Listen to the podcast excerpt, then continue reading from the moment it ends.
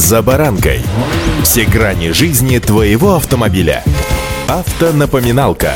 Комментарии экспертов. Советы по обслуживанию автомобилей в программе «За баранкой». Обобщающий показатель статистической совокупности, который погашает индивидуальные различия средних статистических величин, позволяя сравнивать разные совокупности между собой, называется средней величиной. Наверняка точное значение данного понятия вы уже забыли, поскольку проходим мы его с вами в средней школе. Но все чаще сегодня мы слышим о средней скорости. Разговоры о ее контроле сегодня вновь актуальны. С вами Забаранка Александр Карпов. Здравствуйте. Автомобильные факты.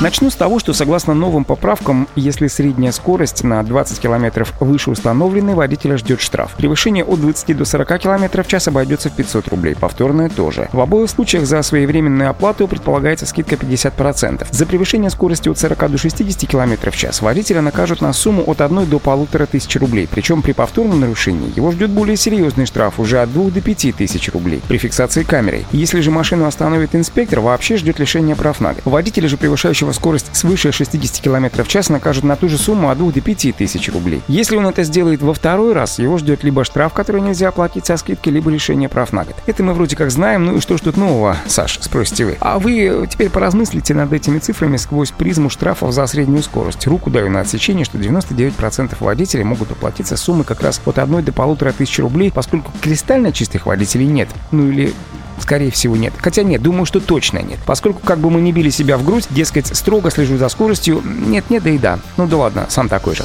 Автомобильные факты.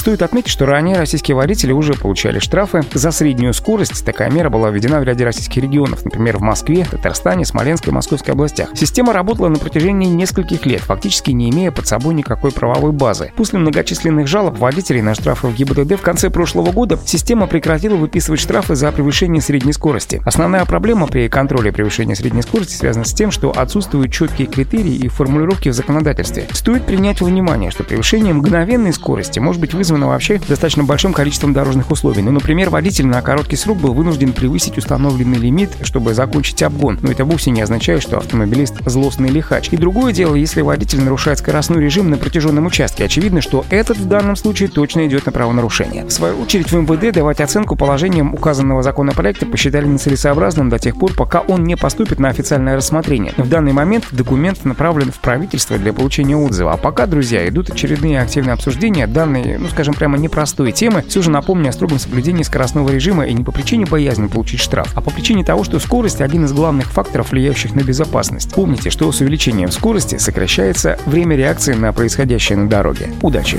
За баранкой.